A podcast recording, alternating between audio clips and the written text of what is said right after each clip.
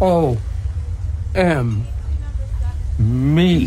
Warning Supernatural The Crossroads contains adult language and discussions. If you're easily offended, do not continue to listen.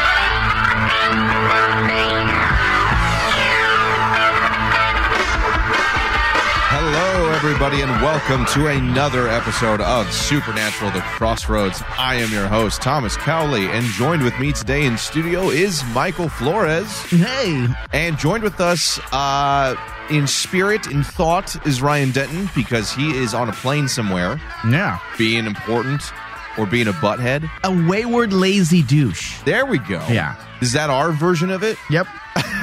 That's our hashtag? yeah. A wayward lazy dude. Maybe we can make a spinoff. I like that. I think Ryan should herald that. Should we have a spinoff of a spinoff? I can't speak. A spin-off of a spin-off? Yeah, I think we should have a spinoff of a spinoff, and Ryan can host that one. And it'll be just wayward lazy douche. It'll be just the Claire show. So it'd be wayward sister, and all be, Claire all the time. it would be just an emphasis on Claire only. I think he's gonna like that. I think I think it'll have a long and prosperous lifespan with just Ryan talking about Claire. Yeah, I think he's gonna like it a lot. I think uh So let's make that official right now, right? Yeah. That's just what he's gonna have to the do. now. wayward sister edition. There we go. Guys, we are back from mid break through season 13. Hopefully everybody had a great holiday weekend. Now we're Holiday talking weekend. holiday weekend. it Was was there- on was- Sun wasn't on Sunday? Was there a holiday this past weekend? I don't remember, dude. It's all a blur. This is what happens when we don't do a show how for like three about weeks. holidays, Thomas? How, Holidays. Hope everybody had a great holiday season. Now we're back and it's, we're getting ready to start our shitty lives back up. right? Yeah. It's coming in full force, and the sadness will ensue. But right now, we've got Supernatural, and we have the Wayward Sisters backdoor pilot. Mm-hmm. We have been waiting quite some time for this. This is the second attempt at a spin off for Supernatural since the ill fated bloodlines of season nine. And it has finally arrived, and we have seen a lot of fan outpouring for this episode. A lot of people have wanted this for quite some time, for years. We now finally have it. And we've had ideas about a supernatural spinoff since Bloodlines, even before that, when that was still being talked about and thrown about. We've had talks of whether it would involve the men of letters. Mhm. Would it be just a Castiel story? Mhm. Would it have the Thule, aka the Nazis, with Aaron and his golem? That would be cool. We talked about a Wild Wild West, uh, like the season six episode with the Phoenix Yeah. and Samuel Colt. Right. Not like the one with uh, Will Smith. No, not like that. We don't talk about that. Yeah. That's that's the Bloodlines level movie. yeah. Wayward shit film. Yeah. But we talked about actually having Jody Mills get a spin-off character since se- season 9. Yeah, When we we- first really started doing this show. Yeah. And I had forgotten that. I love listeners when they go back and listen to our old library of shows. And a listener tweeted out to us a few days ago, actually right before the premiere of the Yeah, Wayward the Sisters before, backdoor pilot, and they specifically said, "Hey, I'm." Listening to your interview right now for the first time with Kim Rhodes, and even back then, you guys were championing uh, a spinoff with Kim Rhodes' character in it. And I do remember when we've been an advocate for her getting a, a lot bigger role in Supernatural in general, not just a spinoff, but even in the show itself. We kept saying, bring her in more, bring her into the myth arc, get her more involved in the show rather just than just doing those one-offs. And uh, what is this? Five years later, One four years later, Yeah, 5 years later. she's leading a squad of uh, kick-ass individuals in their own spinoff. Potential potential spinoff. potential spinoff. This was the backdoor pilot, but Yeah. they have been Hey. setting uh, they've been laying the seed for quite some time, all the way back to the beginning of this season, episode 3 with Patience, introducing a new character. And unlike Bloodlines, the idea was that this is can stand on its own feet, but it is not a completely separate entity. And that was a lot of the complaint about Bloodlines at the time was that it felt too distant Right. that Sam and Dean were barely related to the story at all. It was like you had watched a completely different show. You came in partway through and you're like, what am I watching? This isn't the show I tune in for every week. So this setup has all kinds of new material, truthfully. It's got a wealth of information, whether it's new monsters, giant spoilers, giant gorilla, King Kong like beasts, universe Right. hopping Thank villains. you for specifying that because it's not gorilla, it's gorilla. Because otherwise, we'd have a bunch of people wielding You know, machetes and and, and fighting machine from the bushes. Yeah, we just want to make sure. attacking our supply lines. Yeah. 'Cause That's what they do. What if that was the monster? That's what they do. They attack trains Yeah. and shit. Gorillas. Gur. Yeah, specify. What if when Dabb was pitching this, he said, "Hey guys, we should have like a giant gorilla." And Adam for v, you know the VFX Adam's like, okay, so you want a gorilla, and he worked on this elaborate VFX. Army, Yeah, and this whole time he thought it was gorillas. I'm like, no, Adam, King Kong, not Gore. Argentina. gorilla, gore.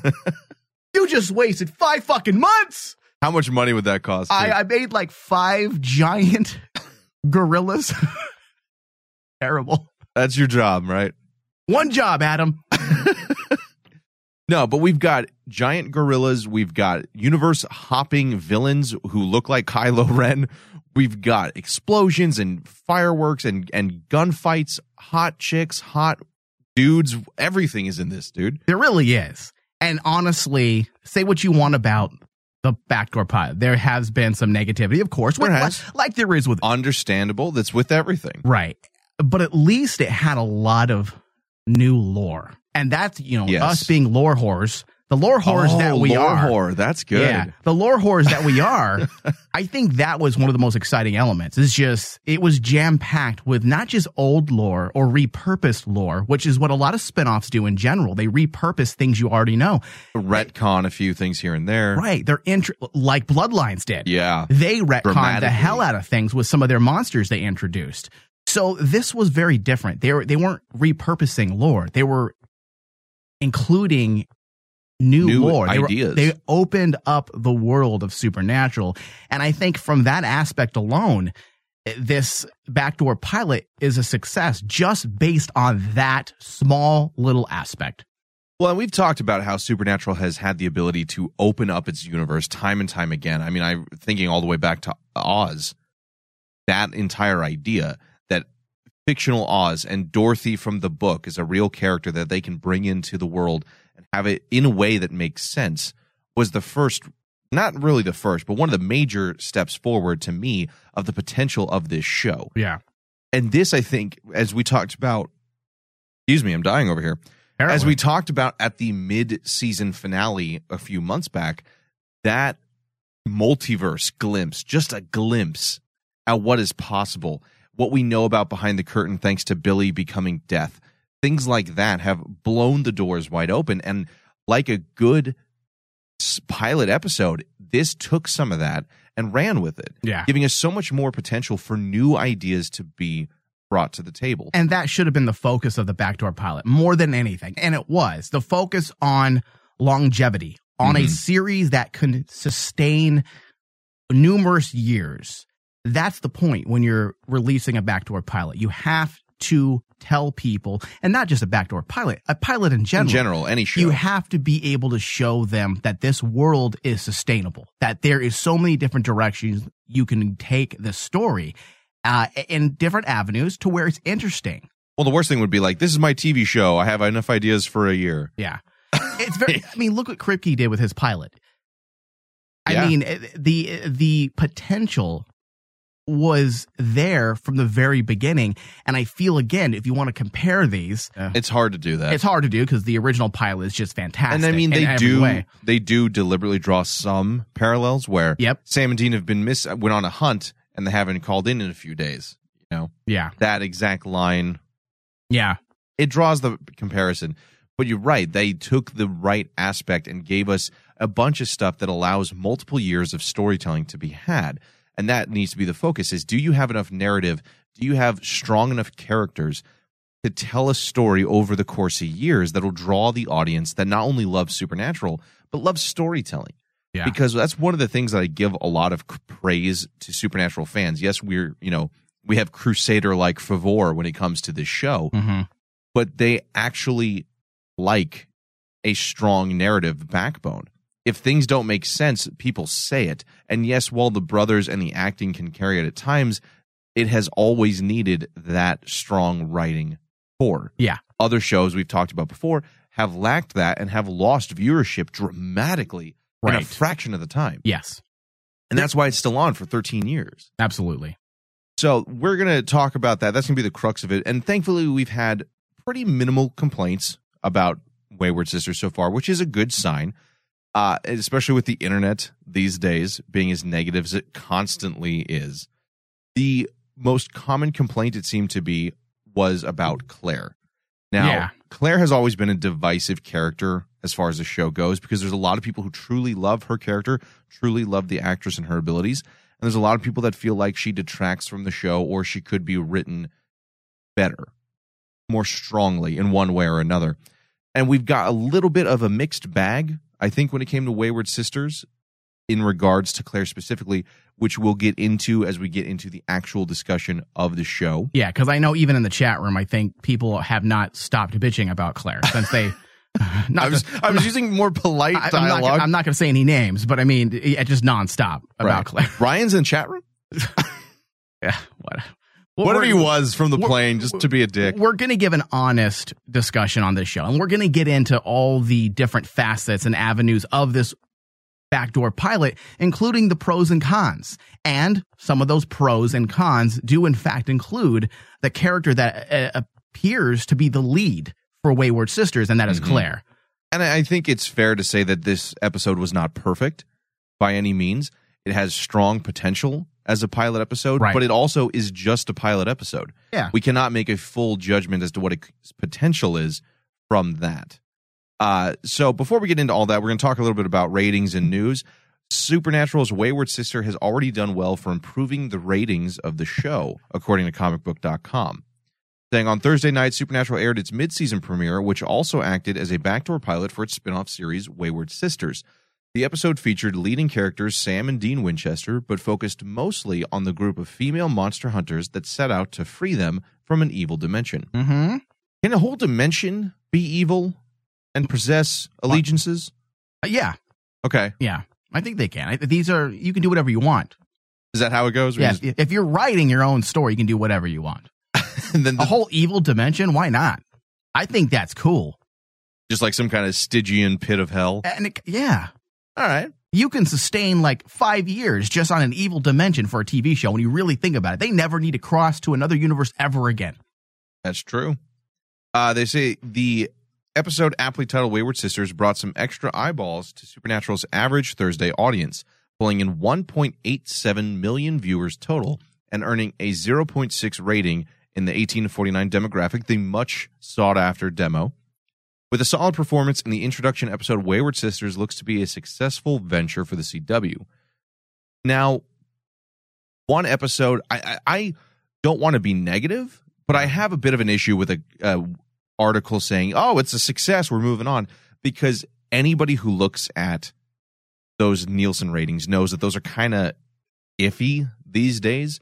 I like seeing a positive trend, but the episodes waver a lot Yeah, episode to episode. yeah, and they're comparing it to the last number because when you really look, and yes, this is fine. They're trying to get out in- in, front you for know. the PR. You know, they want this to get picked makes up. sense. So I get that there's going to be articles like that. I get that they're going to, um, you know, put those up They're on. going to want to talk it up. yeah, exactly. But if you look at the actual numbers, the numbers aren't necessarily anything that much better than What we kind of see regularly. yeah, because you have overall it's a six point four increase in viewership. from the mid season finale, but the show prior was a 40% increase from the week before that.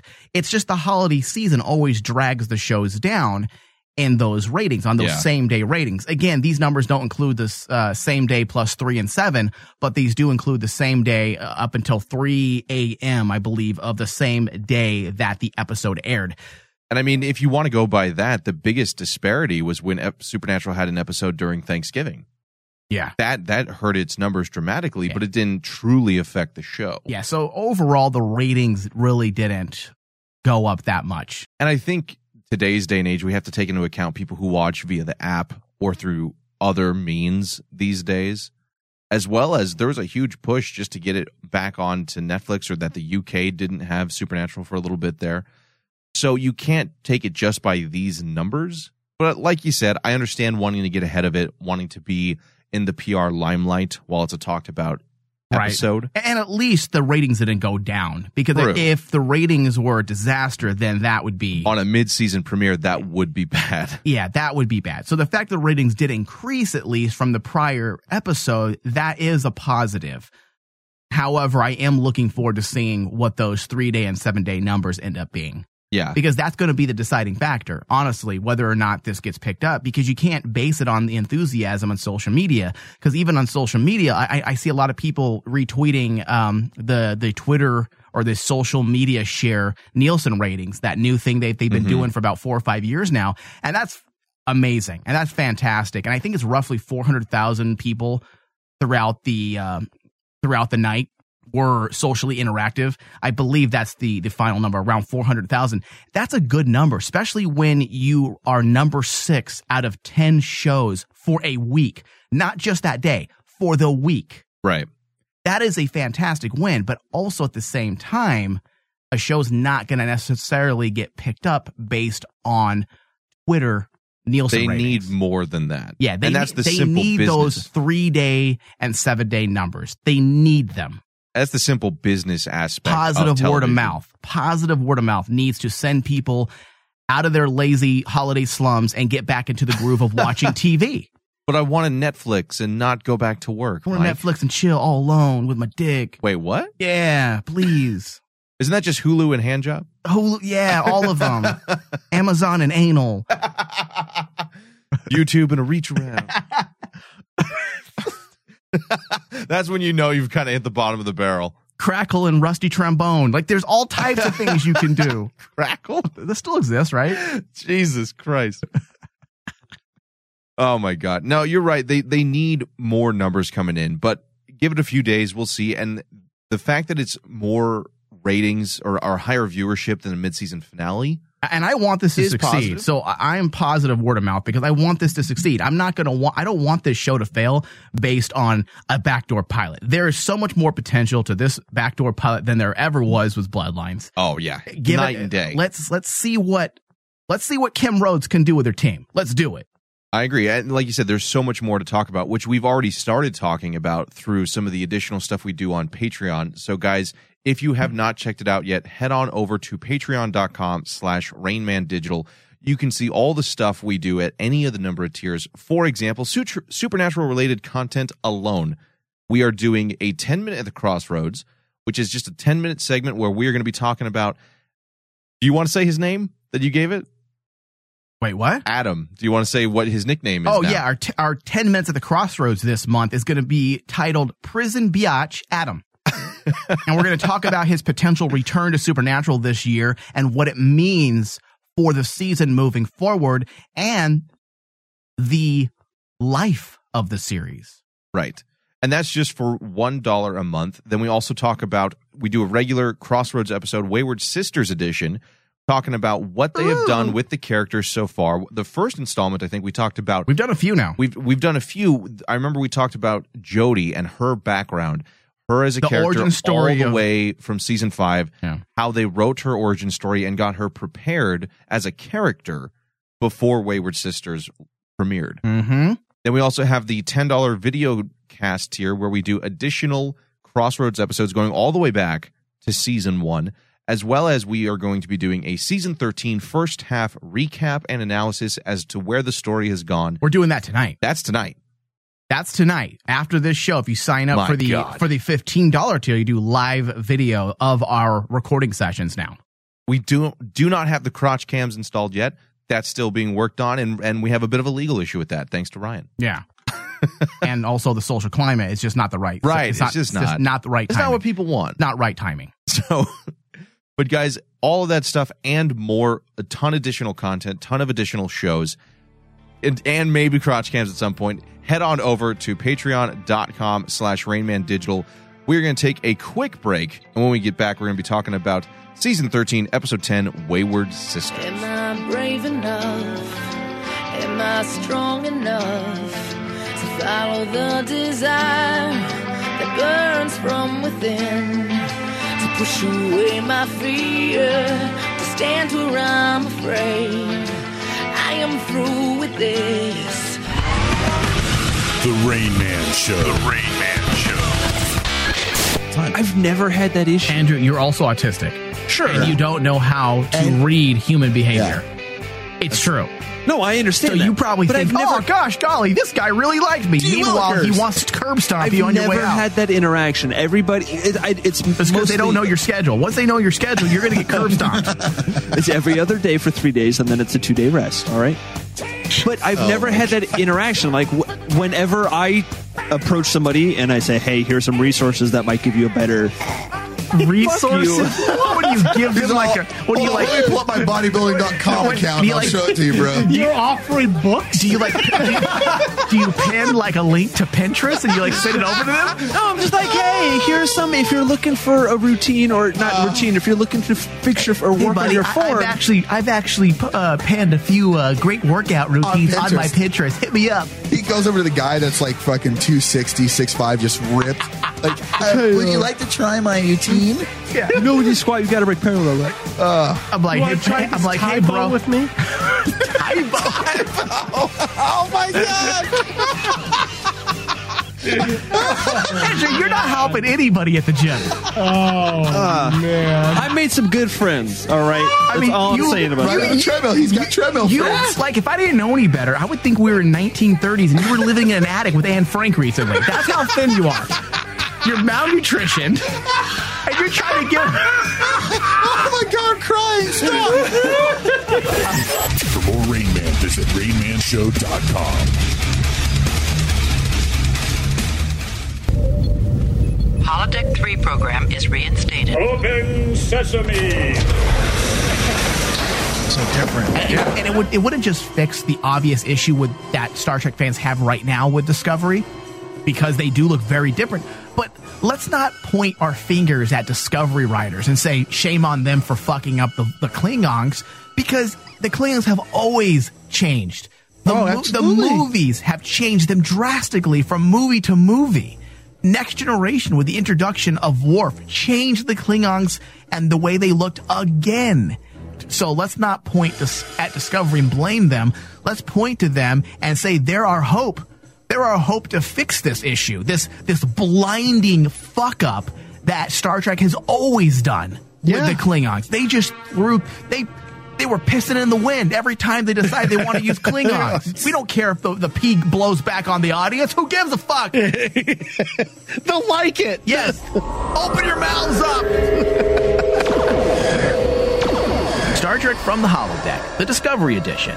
Breaking down, analyzing, and discussing every episode of the new hit Trek series on iTunes and Stitcher. Simply search From the Holodeck. You can also find it on the Rainman Digital app. Just search Rainman Digital from the iTunes App Store or Google Play.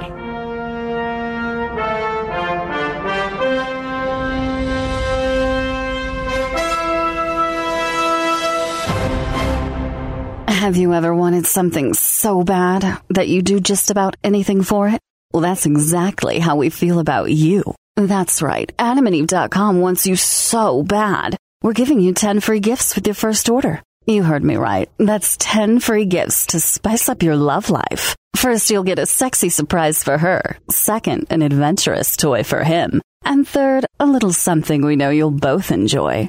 Plus, you'll get six full length adult movies on DVD. And number 10, free shipping on your entire order. That's 10 free gifts for you shy types. who've never tried Adam and Eve before. Just go to adamandeve.com and select any one item. It could be an adventurous new toy, a sexy piece of lingerie, or anything you desire. Just enter offer code DEAL30 at checkout and you'll get all 10 free gifts, including free shipping. That's offer code DEAL30. That's D E A L 30 at adamandeve.com. Previously on Supernatural The Crossroads. Because they made that network. So they're they are owed, I should say, that. Yeah. Plus, Sam and Dean still are incredibly attractive men. Yeah, I mean those abs appeal to any demo. Yeah. But damn, I'm 16 and I like those abs. I'm 25 and I like those abs. I'm 32. I don't know how a 32 year old. You're 62 with that voice. I was, dude. I was playing the Like a- internet. Are you are you mining for gold too? I was playing the internet. Like I'm 32. I was catfishing. that was that was me typing. I'm 62, but I'm 32 on the internet. Oh, okay. I like how you had to explain that. It's, no, no, trust me, I'm not a minor Yeah. from the 1840s. Wee doggies. Give I'm me just some a gold. catfisher instead. That's better. Yeah, whatever. Anyway, back to the characters, not the one in the room here. Kaia chooses to help Jack and Sam and Dean. Well, does she really choose to? I mean, you put a gun to someone's head. Get in the car. But Yeah. after that point, it was after that point. Shoot you in the face, bitch. And the thing is, if you notice, she Why does wasn't. it- Do our mouths get like? That's what Dean did. Uh, he did He get actually- angry. He gritted his teeth. He got so gangster, dude. I was waiting for her to turn the gun sideways. Turn the I'm gun gonna shoot you in the face, motherfucker. I Told you, get in uh, your I ass asked you to get in that car, motherfucker. All right. Dean got black there for a second. Oh my God. Anyway, eh, Jesus, Ryan. Sorry. apocalypse. That's like another world. All the characters are black. That was amazing, I'm dude. Black Sam. The Django world. Yeah, that'd be cool. Django World. That'd be amazing, dude. I would watch it. That's, No, dude, that's it's on BET. Hey, it's like Black Panther Supernatural for Marvel. Why, on why can't we do that? Supernatural on BET. I'd like to see that. An entire black cast of They- hunters. but the Impala has 22s on it. Dude, that would be sweet. Oh my God. All right. You, Dude, I'm you two need to write that later. The Friday version of Supernatural. Oh my. Dude, that'd be amazing. Oh my god. You got knocked the fuck out. He's talking to a Mickey Wendigo. Mouse is there, apparently. Dude, that's Oh boy. Oh boy. And a horn from a car? I don't even know what the fuck that was. Thomas is getting annoyed, isn't he? yes, he I can tell. dude. He's so Yep. Hold on. Let me kill this Wendigo and then we get back to the show.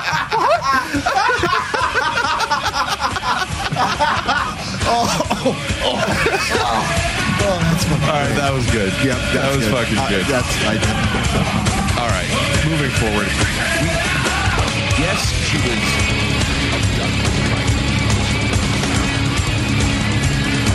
Welcome back, everybody. Supernatural The Crossroads. Now we're going to be talking about season 13, episode 10, Wayward Sisters. Ooh.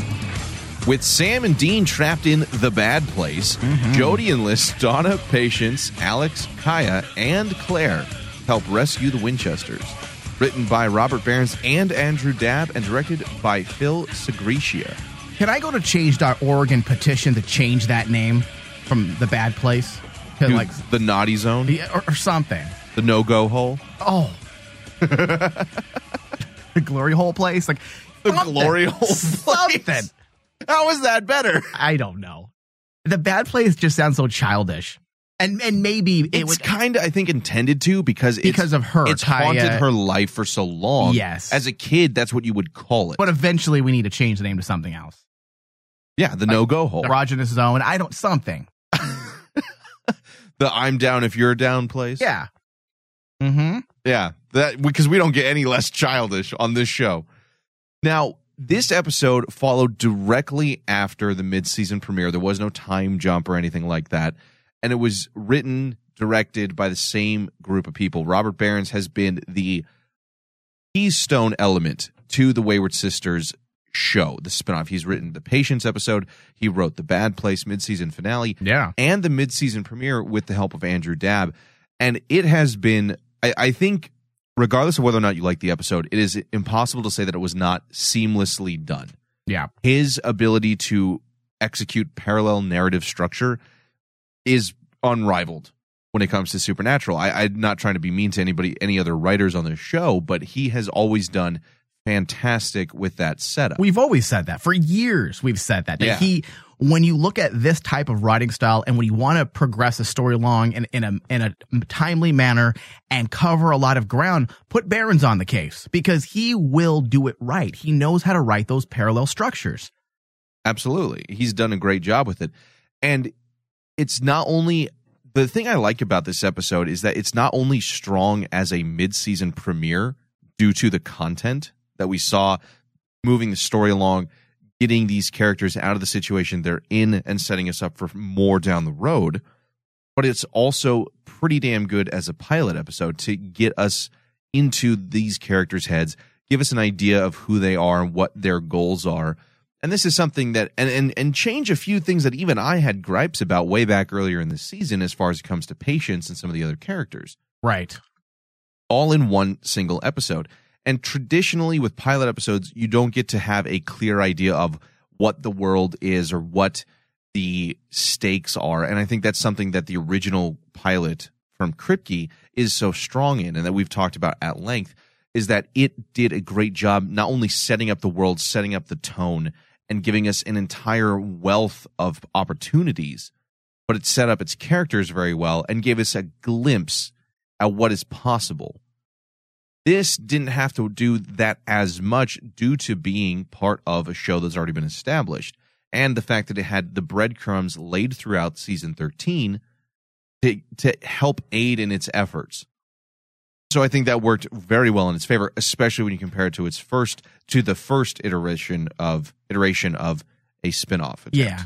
They have number one, they included characters that we've already known for quite some time. Jody Mills, A fan uh, favorite, beloved by this show. Sheriff Donna, Alex, Claire. They're utilizing characters that for the most part we already know. We get, we understand, and they don't have to spend a lot of time truly developing them because honestly, there wasn't a lot of character development on them. And that, I don't No, think that was wasn't. the point. The point was for us to get into the thick of it and understand the gravity of the current situation and the what ifs. And that's exactly what this pilot did. It opened that doorway, gave us a cliffhanger into what is right around the bend for the Wayward Sisters bunch.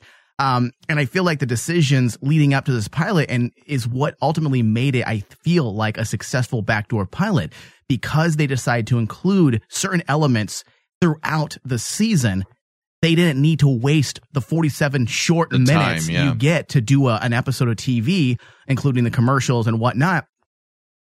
And they can just get into the actual thick of, of it all and get the story going and moving forward. And I, I know there have been some people that have complained saying, why do you have to intermingle and distract with the introduction of the Wayward Sisters by giving us an episode with Patience and Kaia and and Jody Mills and all these things, and you're just kind of distracting from the main story. But I would disagree with that because they're they haven't been distracting. Even the episode with Patience being introduced, yes, Patience was a big part of it, but it was no different than any other Monster of the Week episode. They utilized Right. a Monster of the Week episode and introduce one of your key players that would eventually be in this backdoor pilot. And because they did that, you understood this character for the most part. You understood her background.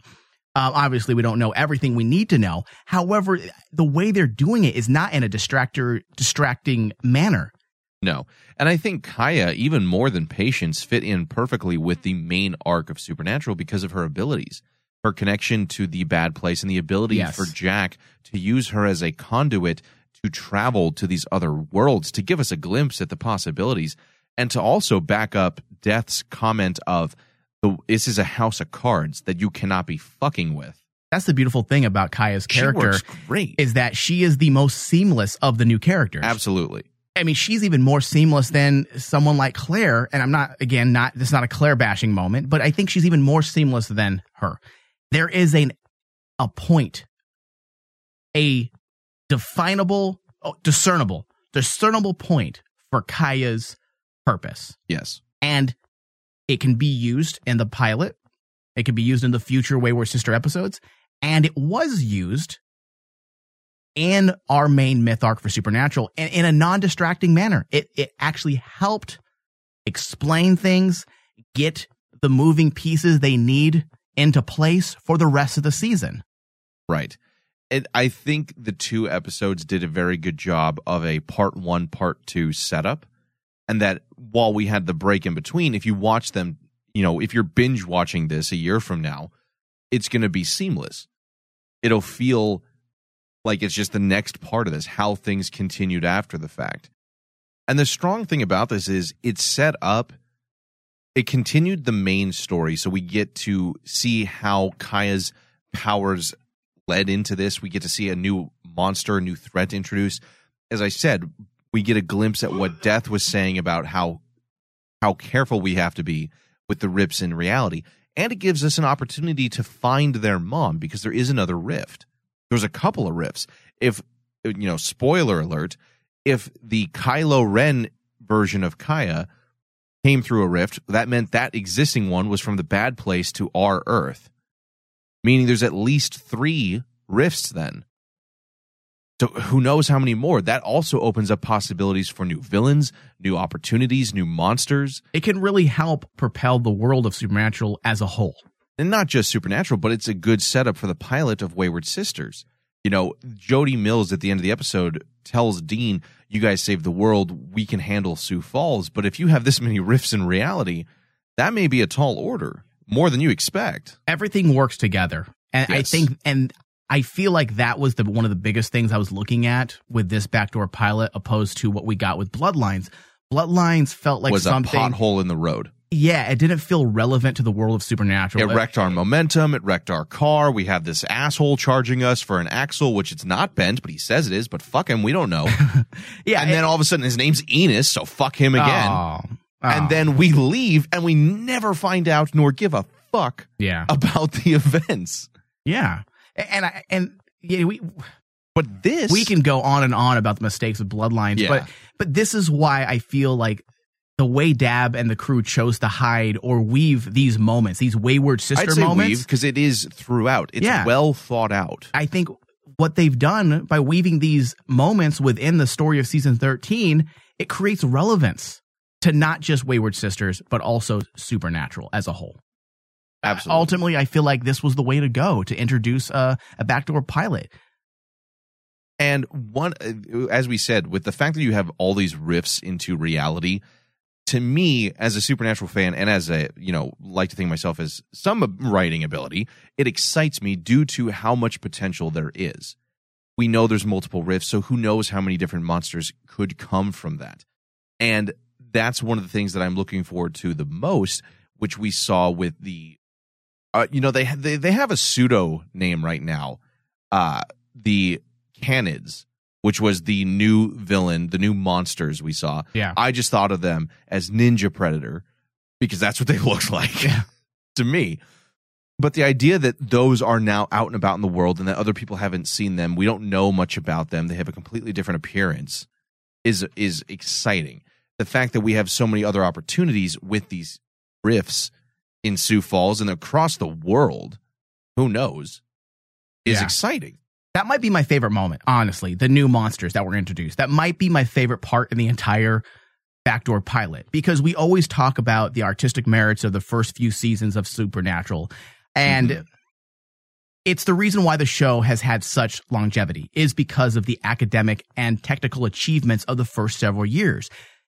Especially when you look at those first couple of episodes. You were drawn in. You know, under Kripke's rule, there was a lot of those out of the box film techniques, utilize theories, concepts that unorthodox and never tried before. yeah, that a lot of people were not utilizing on standard television as much Yes. as Film. It's, it's more of a cinema thing that you would see in the in the movies in the feature films, and I mean th- there was just a lot of cinematic qualities about Kripke's era. And again, this is before the true golden age of television, where they took these people who had worked on film, people who had been in the industry for years, and said, let's do something creative, different, and use every tool at our disposal, despite being a television show. Ah. Let's not be hampered by that preconceived notion that it has to be a certain way.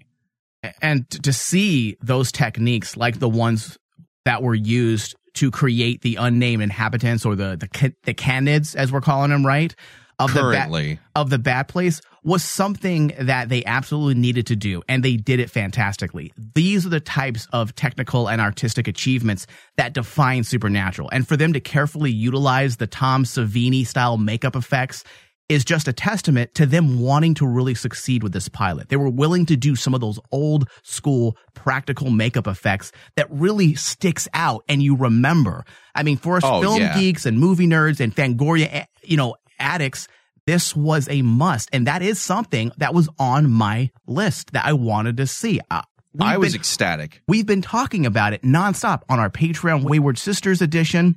On our Patreon way back episodes, all the way to season one. we discussed like will this pilot will the new era of supernatural introduce some of those cinema quality old school techniques the things that that created that, that actually caused us to gravitate To the show to in the first supernatural in the first place and i was so satisfied to see them utilizing those old school techniques especially when I look back at season 12 when Dabb was talking about wanting to take things from the original run, the old days of Supernatural, and reintroduce them. Now, while a lot of that ended up being story elements that he would capstone off and move away from, it's nice to see some of that practical effect, practical makeup brought to the world because it makes it feel so much more real. In this episode alone, you have werewolves, something that has been established for quite some time, right which is essentially uh, CGI eyes and some teeth, you know, that have been done versus these new canids or ninja predators or whatever you want to call them until they have an official canon name. They look completely different. And the way they move, the way they look, the way the sounds they make, everything about them feels so much more real than so many other things monster wise we've had, even things I like yeah like the uh I cannot remember the name of the the little green bugs that gave people the green eyes and they used them to breed. You remember that? no i The- don't what episode? The chitters. oh yeah the chitters yeah yeah yeah I can't remember the exact name of those creatures, but that was essentially an eye color and a glowing stomach. and they fucked a lot Right. A lot of fucking. Is that really a bad side effect? Well, that was in the bad place. Oh, That's the real bad place. Yeah. But with that, I like that concept, but there wasn't much to see with that. how about the naughty place? Touch me in the naughty place and give me the chitters. Oh, is that a side effect now? STD. It's actually Symptoms in, are it's green actually in eyes. Super Wiki. It's a it's it's canon. The chitters STD. Now, but with these creatures, the canids, whatever we end up calling them ultimately, they feel so much more real, so much more threatening as a result because it's real garb, it's real makeup, it's it's real, you know, the blood oozing that's blue from their mandibles that look like something out of the fucking Predator movies. Yeah. It makes it feel more threatening to me because it's from a different place and it separates itself from the monsters we've grown accustomed to because there's so much more of a physical threat to your person. They smash through windows, they ransack your stuff, they can hunt you across miles and miles. It, it's it's interesting material there. Now, Thomas, Yes. you and are you and I are both horror fans for the most part. We kind of agree. gravitate to psychological horror for the most part. Yeah. However, I think we have enough room in our hearts for a wide variety of horror. And I correct me if I'm wrong. Both of us are sci-fi horror fans as well. We love those old school science fiction horror films like Aliens, Oh, like yeah. Predator. Now, we've been talking about this, and we also discussed this in our Waywards edition on Patreon. What is going to be the genre of Wayward Sisters? Is this a potential clue as to what actually might be the genre that will be used as the as the spine or the platform to kind of keep everything tight your your series your narrative will this actually branch into more than just the paranormal will it branch into sci-fi horror You know, I hadn't thought of it at first because I was so just in the moment of seeing these creatures from the bad place. But I honestly think that would be a great move because with the opportunity of different universes, different realities, you have no limits. And for the fact that these things look so much like the Predator, the fact that they're there's an obvious inspiration there's obvious inspiration from where it came from and the fact that you have a little it feels a little bit of a lighter tone if the tone of this episode is what we're trying to move into moving forward with Wayward Sisters, it's much lighter than the original Kripke run of Supernatural. And just from a camera, lighting, aspects like that, it has the potential to give us new material. And I think science fiction horror is something that has been completely untapped by Supernatural. We've only, we've had body horror, we've had traditional folklore, we've had, you know, monsters that go bump in the night, things like that. And I'm I'm not saying when I say science fiction horror, I'm not saying I want aliens to start being the, No. the monster of the week. I'm simply saying using sci-fi horror as your source of inspiration and make it work in the world of supernatural. That would be fucking cool, dude. if you have alternate realities and limitless possibilities, they don't have to necessarily be true aliens in a flying saucer or anything like that. Yeah. To still take some of those notes as inspiration, whether it's character, body, build, how they interact, different languages, other things that may present new problems to them that they, as hunters, cannot go to anybody else for help. There's no going to anyone else about how do you fight these canids that is now their realm of expertise. I think science fiction inspiration would be a great move and give us something uniquely different that would be genuinely unique to this show. Yeah. I don't, I don't see why you wouldn't. And they looked fucking cool, dude. Like just the nerdy fan part. They looked fucking cool. Even before, you know, Alex did a Scully maneuver and started, you know, performing surgery on it, which I loved that as I well. did. Yeah. Uh, just the way they looked as they're walking about with the red the eyes. red eyes through the darkness, shuffling and moving. Such great work on the wardrobe and the costume. I mean, my hat is off to the makeup, the special makeup, makeup effects, all the people that work to kind of bring that look together. Yeah, and I, I think the name of the makeup artist, I'm not sure. And you know anybody who listens who's on the show, Yeah. whether it be Berens or Adam, Leanne Ray Podavin. If that's not the individual who did this work, please correct us because I want to reach out. I want to interview her. Yeah. This is the type of interview awesome. I want. I want to talk about the inspiration and what she did and how she got to here. How long did it take to come up with that unique style for a villain? Where did you get the inspirations? Not just from a look, but a sound design movement. You have to create something completely new. Yeah, because I know the concept art originally was, uh, I want to say, from the production coordinator Mary Matchin. Mm-hmm. I, I I apologize if I mispronounced the name. I believe that's the original person who had the who put together the concept art. But looking at the concept art that was posted, the end result is very different. Right. It's similar, but it is it is noticeably different. So it would be interesting to find out what the inspiration truly was and and what what is she a Tom Savini fan? Did she go through the old archives of his work? And if you guys don't know who Tom Savini is, Google the guy. As soon as you Google him, you'll know who he is. The guy is a a wizard, an absolute wizard when it comes to he's the godfather in many ways of these types of special makeup effects. He's the classic horror guy from the 70s and 80s that made all those gruesome things. From Dusk Till Dawn, Dawn of the Dead, Creep Yeah, Show, just- things like that. He is a sh- sheer talent, that guy. Just sheer talent. and he was Sex Machine. Yeah. And- from Dusk Till Dawn. Yeah. He's not an actor all the time, but he's uh, managed to slip himself into into characters when he's done work on the movie. Now you said you talked about the fact that the concept art seems to have changed dramatically Mm-hmm. between what they were initially perceiving to be these villains and what they ended up being on screen. And apparently that's kind of what affected the name as well because according to uh, Super Wiki, the script had these monsters known as canids. But due to the evolution of the creature design from concept to creation, Robert Berens felt that the name no longer fit. Thus, the creatures currently remain nameless as far as the canon is concerned. Yeah. We don't have an actual name yet, so that could change. Which I'm really interested by this because I don't. I mean, I, I I don't know specifically, but I I haven't heard many times when it a monster went through such a dramatic change between concept and screen. Yeah. So that another thing that makes them unique. And again, kudos to everybody involved in designing these things, making them come to life.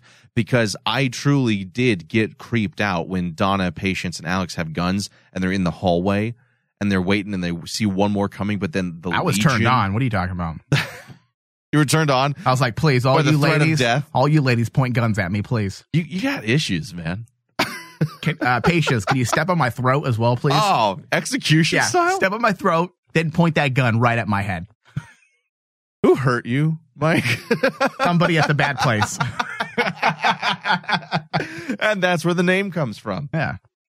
No, but when all of the the canids were walking through the hallway and leaping over the cars towards them, Yeah. they're about to be overrun. Yeah, it's cool. I loved that shot. Yeah. It looked phenomenal. And again, that wasn't even the like main big thing that happened in this episode as far as special effects were It was concerned. it was it was small stuff, side stuff. Right. And that's uh, the amount of thought that went into just the side stuff is just fantastic. Cool. you know, and again, the spoiler alert, but the big thing was the kaiju, you know, King Kong Who? kaiju, Racist. which is a Japanese word for strange beast, which is probably I think popularized between not only Godzilla but Pacific Rim. Godzilla. The kaiju King Kong gorilla monster Mhm. that we finally see, Gore. Gore. gorilla, Not gorilla. Come on, Adam. gorilla monster that we finally see at the end of the episode, which I, I got such a vibe from Godzilla, from Cloverfield, whether I like that movie or not. When I when they pan the camera up and you just see the red eyes and the silhouette, and you can kind of make out what that monster is above the night sky. That was just phenomenal. So kudos to Adam and the visual effects team. That was some amazing visual display. and ballsy, I must say, because Fucking if ballsy, can you imagine the faces when first off these I have lots of friends who are VFX guys and they love challenges. They're like, hell yeah, motherfucker, give me something to do. But at the same time, if I was leading that band of rebels, I would be a bit intimidated as well. I'm Oh like, uh, no shit! I'm dude. like, okay, you want us to do a Wanna do fucking what? gorilla? like King fucking Kong. all right, how are we going to do this? How is it going to work? How is it not going to be cheesy? How are we going to make sure and execute this properly so that people don't laugh at it? And they pulled it How does off. it not break the canon as far as people are concerned? They did a great job with the fact that they kept it in the distance. They didn't make it a big part. Yes, it was throughout the the threat was we were kind of baited throughout the episode. Mhm. And then just those red eyes first floating in the sky. Works so well. and then f- slowly you see the shape of the gorilla getting closer and then they're gone it, it was just such a great moment it reminded me of these old those old episodes of quantum leap where dr sam beckett is about to uh, get killed or he's uh, being chased by an ultra villain and right at the last minute he finishes his job and he leaps out of that body and goes to the next Oh, job Oh, yeah. it was so cool I, I just love the entire vibe around that but again, ballsy because if I was reading this on paper, if if this script would have leaked, Are you out of your fucking mind? You want Yeah. to do what? hey Adam, I want you to make a fucking gorilla. What? Uh, Dabb, I thought we weren't trying to do bloodlines again. and now you want me to make a, a 40 foot fucking gorilla? Is that in the script? Uh, Berens, when are you going to take over? but my point is, is that if that would have leaked, if this script would have leaked, People would have made fun of it. I would have laughed. I'm like, no. Yeah. But they pulled it off. Yeah. I loved it. I thought it was awesome. I thought they did a very good job with I feel like ultimately the rendering and the texturing, the depth, it all looked good. It looked great. it looked better than some movies I've seen in the last few years. Uh, yeah, and honestly, I feel like this is one of those those scenes that will be remembered as one of their better visual effects. And I'm again not bashing the visual effects, but like the Banshee, we always Right. go to the Banshee. The Oh, yeah. Banshee is one of my favorite VFX jobs in contemporary supernatural within the last several years. Yeah. Just one of the best. It's so crisp, Terrifying looking. it's scary, and I feel like this is going to go right up there now. It's such a great job. Yeah. And I mean, from for a long time, Supernatural has been giving all of us beautiful displays from imagery, from lighting, from special effects, from the monsters.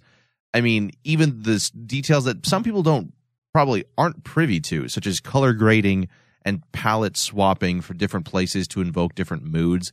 I mean, when you look at the gradient between the bad place to the neutral that is our Earth, and then the washed out low contrast of uh you know apocalypse world everybody has always brought their a game and when i think about what they've done visuals, and opening up possibilities from the finale from season 12 to where we are right now. I mean, in those few episodes, was it 11 episodes? It's essentially been as much as we've had in the last 10 years. That's unprecedented. And, and, you know, my hat is off to you guys for putting that together and having that much dedication for these years. Yeah. It looks, it looks phenomenal. I'm excited. Yeah. And these these are the takeaways that I'm talking about when we're talking about this backdoor pilot. There's so much potential that that is why I'm excited moving forward. Because of what they delivered and the amount of effort that they put into the little things of this episode. Yeah. And we haven't even got into the characters yet. We haven't even talked about the story Yeah. yet of this episode. We've just been purely talking about visuals and monsters and new ideas. So, if you guys are interested, we talk we're going to be talking a lot more about Wayward Sisters as well as we've gone into specific things about lighting and some of what we mentioned with Kripke's original run of the ideas from a cinematography standpoint that they brought into television. Head on over to patreon.com slash rainman digital and if you pledge $10 or more you get access to all of those additional episodes plus additional shows including star trek uh, comic book chaos and all kinds of other little content about supernatural that we put out there every month so if you guys are interested on in that, head on over to patreon.com slash rainmandigital. Just 10 bucks a month, and you guys will get all that additional episodes. Yeah, and we have a complete season 13 first half breakdown coming out this week. Yeah. Where we're going to take each episode one by one, break it down.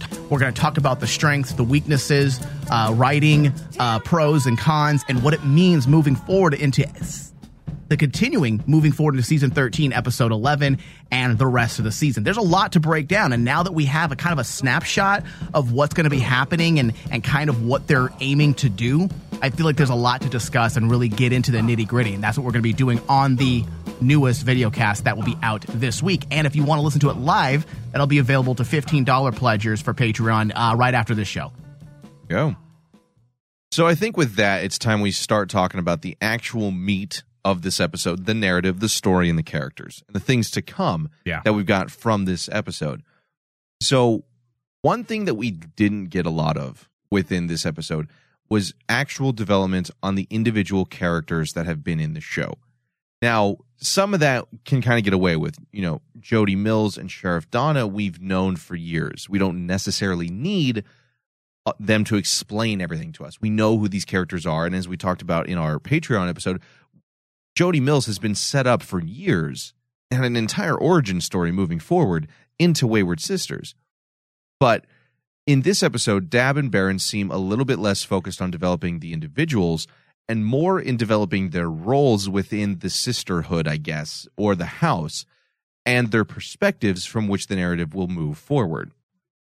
Now, the the fact that you have what is it, six major characters in a 45, 42 minute episode? right Holy shit. that's quite a chore first of all. Uh, they they tackled it the only way they could which is moving the them into place, giving you roles and responsibilities for each one of these characters without giving you too much about who they are more than what you need. Just little kernels of information about them. You, you you were spot on at the beginning. You're right. It's a, it's about understanding the roles they're going to be playing within this series moving forward. Because for the most part, as we were saying earlier, we we already know the arc of Jody. We already know Donna and where she came Yeah. from. We already know these things, and and I feel like they had to focus on the development of the roles themselves and in, and put the moving pieces into their proper places. And then now they can move forward and start developing these characters in this show. Hopefully, if it gets greenlit, they'll be able to develop these characters fully in the actual show itself. I mean, how else are you going to do this? How are you going to tackle? There's no way. How are you gonna, in 47 minutes? How are you going to fully develop six characters in a single backdoor pilot?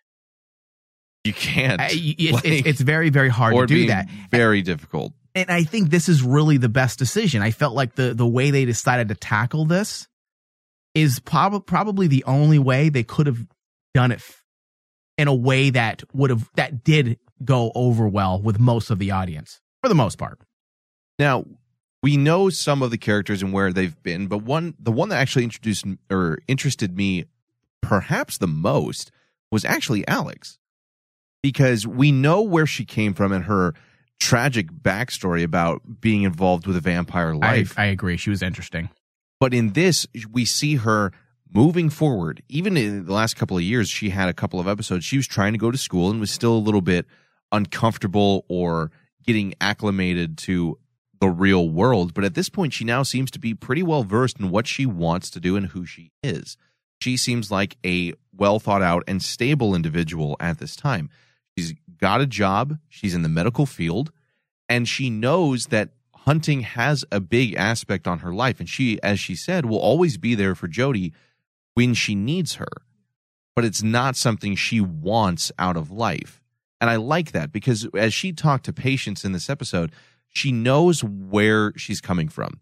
She can relate to her problems, but she's also moved past a lot of the.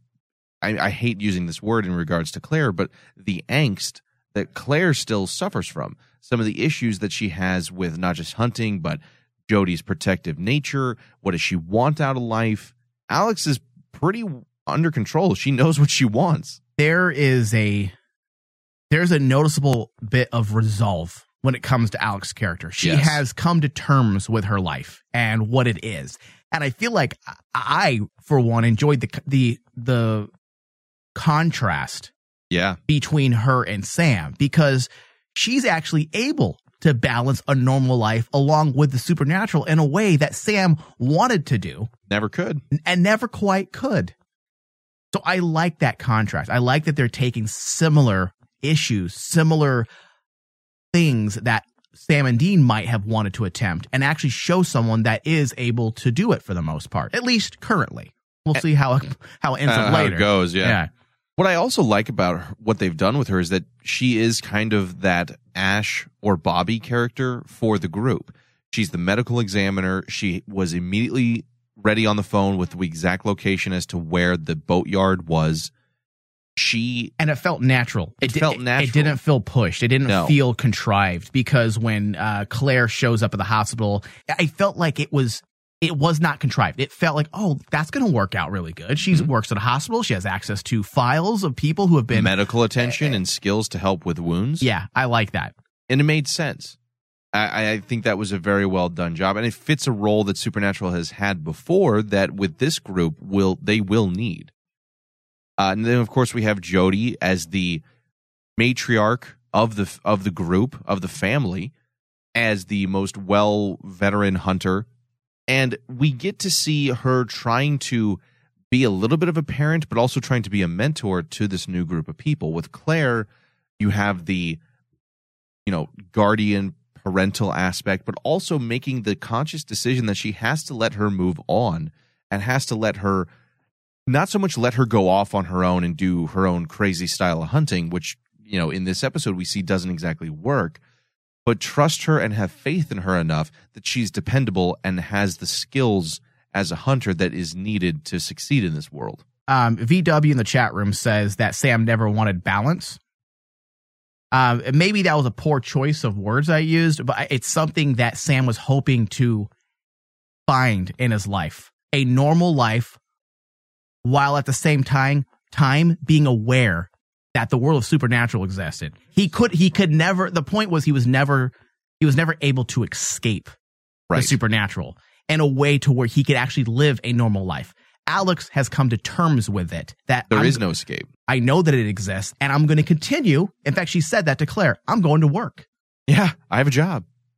Yeah. I like that line.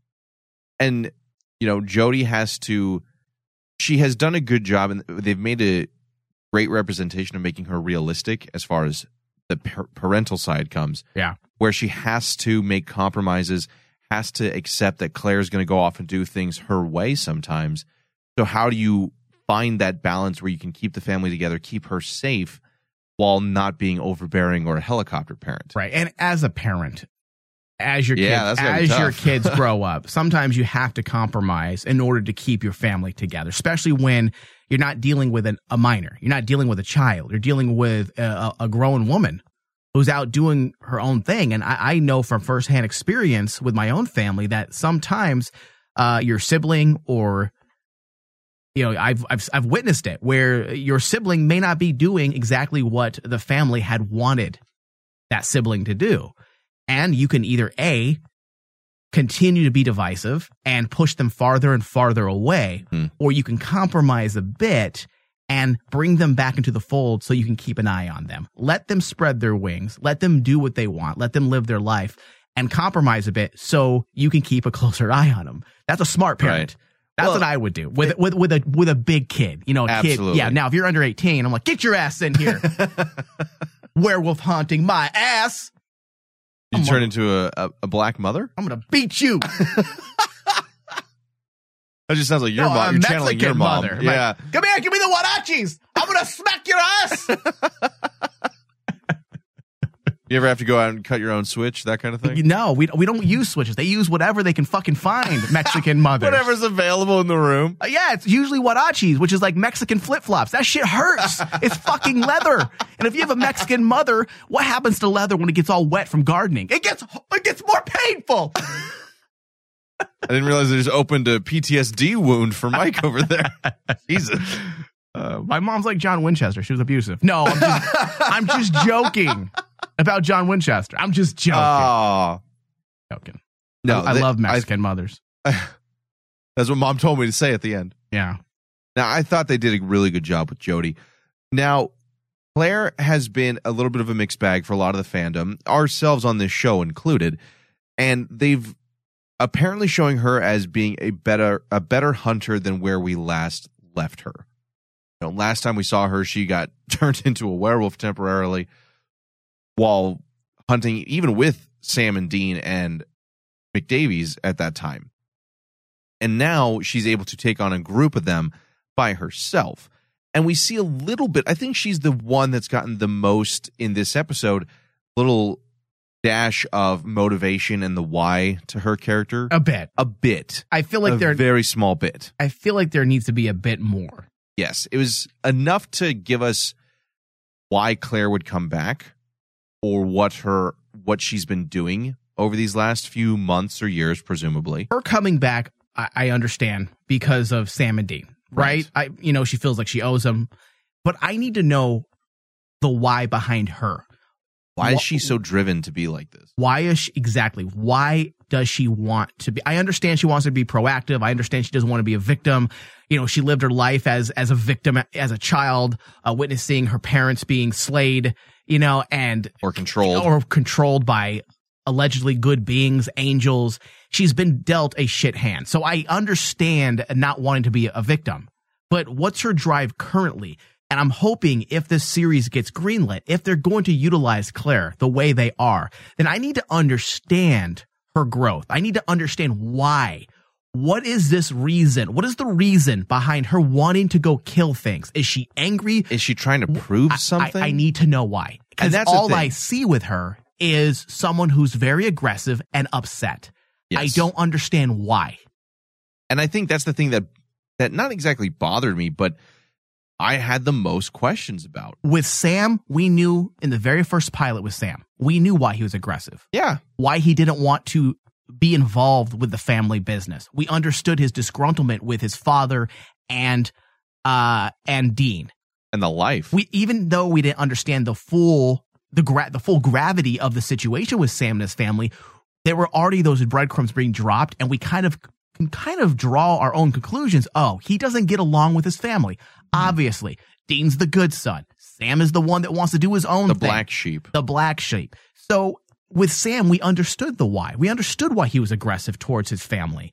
With Claire, we've now seen her what eight or nine times, I think something like that. and we still don't know the why. yeah. Why is she like this? Why is she so broken? Yes, we know.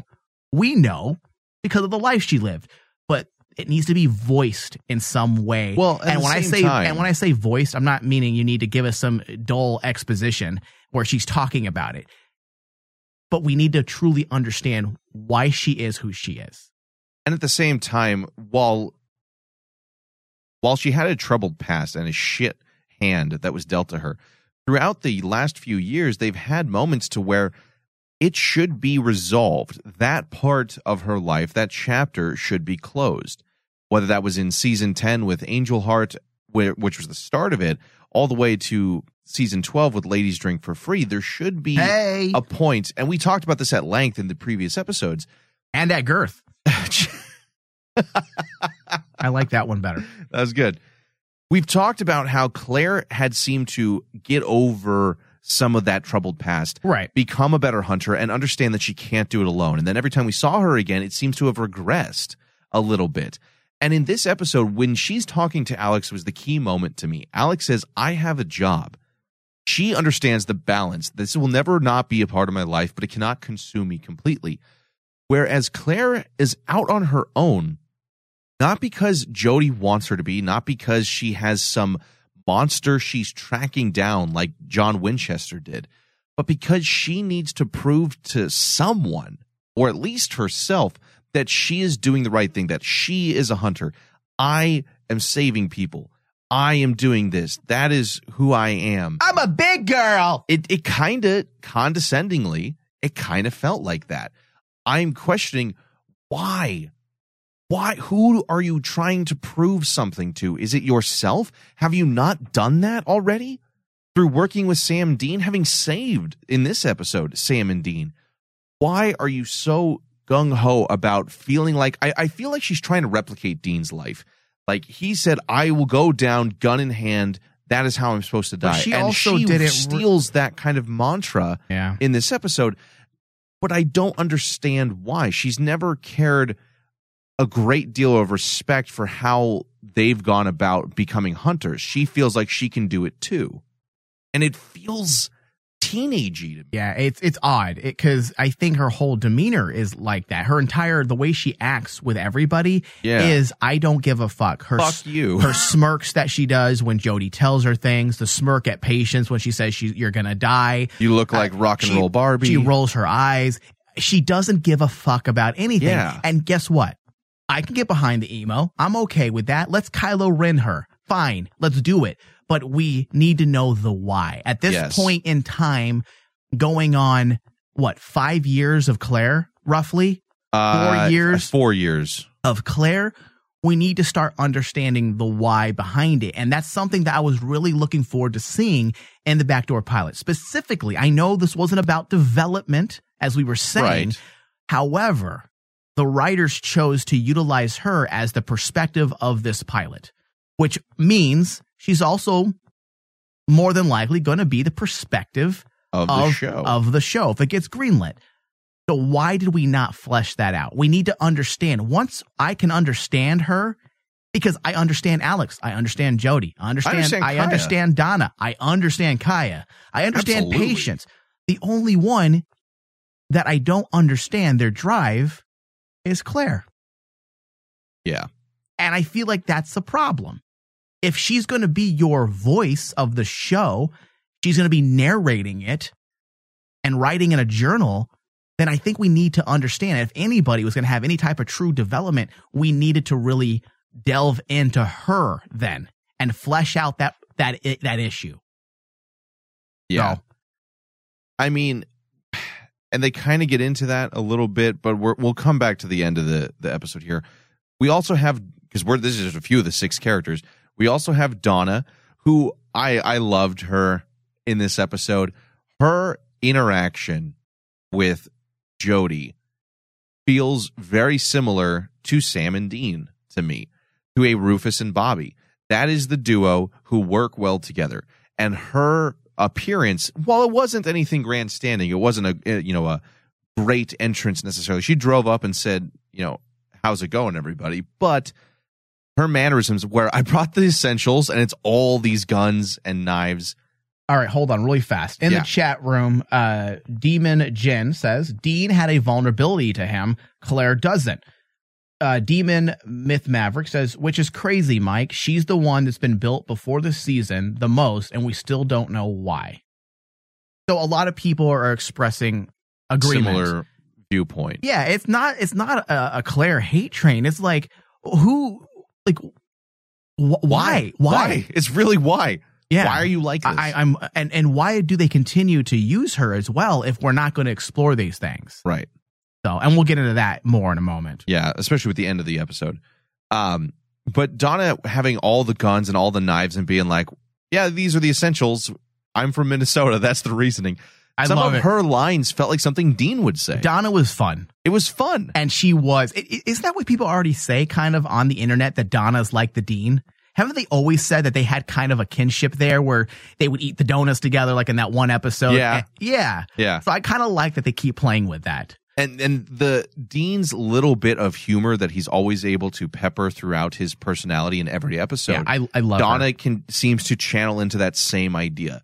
I'm from Minnesota. Like this is just what we do. Donna is one of my absolute favorite characters. And the moment, and I know a few people wrote this on our Facebook page, the moment she pops up, the show comes together. And that's not a Yeah. bad thing. That's a good thing. If you introduce your, your other character and suddenly everything comes together, that's exactly what you want.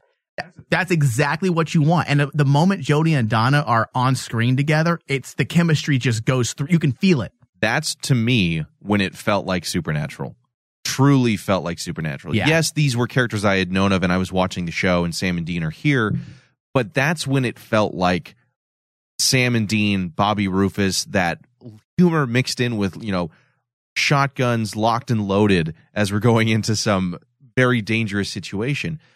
It felt like the show that I've loved for years, regardless of who was leading that charge, regardless of what actor, regardless of what actual show, whether it's Wayward Sisters or Supernatural, it still felt the same. And Yeah. that's one of the main things that Bloodlines was tragically missing. Yeah, there's some there's some banter going back and forth Yes. in the chat. They said Oh, I basically thought you were talking about the show between no, no, Don and Jody. no, in the chat they're talking about um the differences the differences between uh Claire and Dean. Some are saying Claire is not angsty, she's rude. Others are saying, well, Dean was the same way.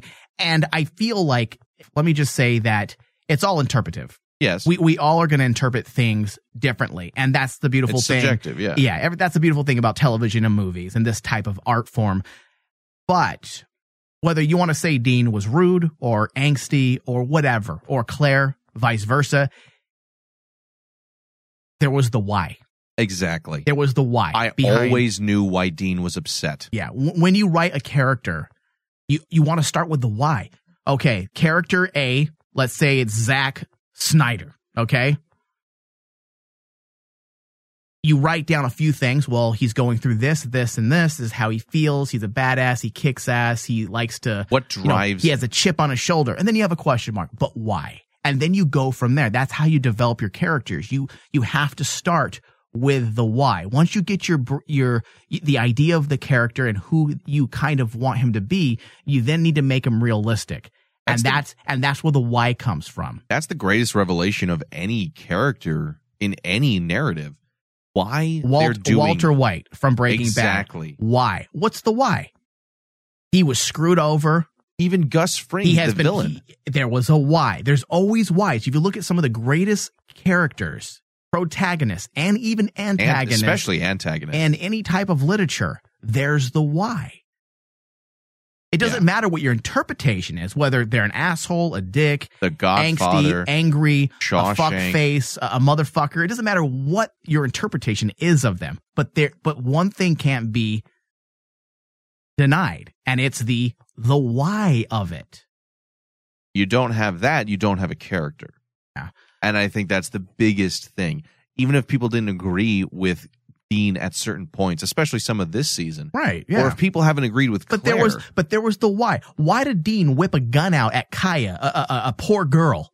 who did nothing. Why did he do it? We know why. He's desperate to. He's desperate for his mother. Yes. he wants his mother back. Mommy issues. Yes, and that's To a severe that's the- degree. that's the ultimate why, though. Yeah. That has driven him in For so years. Yeah, yeah. But with Claire, that's somewhat been resolved, or at least it's been painted as if it has been. yeah. and and there was a time where we understood the why. Yeah, in the, her beginning. Yeah, a bit. So ultimately, though, bringing it back just a, a bit here, for me, when Jody and Donna are on screen, Hmm. I feel like they they resemble to me, like you were saying. That's the supernatural element. It's Sam and Dean. It's Rufus Yep. and Bobby. It's it feels right as soon as they're on screen. They're that archetype that we've come to expect in Supernatural. The, Yes. the team up, the hunter team up, the duo. Uh, it feels so good, and I'm hoping we get more of that moving in to if this series gets greenlit. Fingers crossed. I hope they they delve into that a lot more. Focus on that. Give us that archetype. Don't change that one bit. Jody and Donna are everything. They are so fucking good together on Yeah. screen. They they sold it for me. Yeah. They sold that to where this I can completely see this taking off with this style as long as they're part of it. Okay, so another posing thought here because I want to be fair. Okay. Uh, just a bunch of numbers. I don't know the name of the person. She's barely 21. No one figures themselves out, especially with that much trauma at that age. Fair enough. It's I- not about figuring yourself out though. Yeah, I would argue. uh, well, hold on. I I get that point, but then again, we're, we're not dealing with with uh, a psychological profile on a real person. We'll deal we're dealing with a Yeah. potential protagonist for a TV show. You have to understand the why. Yeah, Th- they're this- not a real person. I mean, like that sounds odd to say, but as a character, they have to have that moving going into it. Yeah, I- I'm not saying she's bad. I'm saying that we we need to know the why. And again, it's not something that they can't fix. It's not something that can't be done at any point. Let me clarify that, Thomas, because I'm not I'm not shit talking here. I am trying to I'm trying to digest what we watched and then speculate what they can do moving forward to help flesh out the character. That's all I'm saying. I'm not stop I'm not a Claire hater. I think I'm one of the bigger fans of Claire on this on this show. I don't have an issue with her. I've always been pro Claire Even for the most Claire part. more than anybody. Yeah. Yeah. I just want to know more because I like her. I want to know the why. What's making her tick? Especially Thomas, again, just to reiterate, she's no doubt going to be the lead Yeah. of Wayward Sisters. That's very obvious from so that's episode. so if that's the case, then we need to understand these things. Yeah. And again, it's more of a question to me because it seems like the whys from before had been relatively resolved. And yet every time I see her again, it feels like she's taken a step backwards off screen that I didn't see. So again, these aren't things that can't be remedied, and we're not trying to lambast her as a character. But I like that word. lambast. Yeah, it's a it's a good word, it's a fun one. but it's something that it needs again. lambast. Yeah, It's something fun. that needs to be addressed. Uh, the last two characters, Patience and Kaia, they have the most potential still to be fleshed out. We know that Patience came to Jody to help out because she had a horrifying vision. But in this episode alone, I loved what they did with her because she wasn't.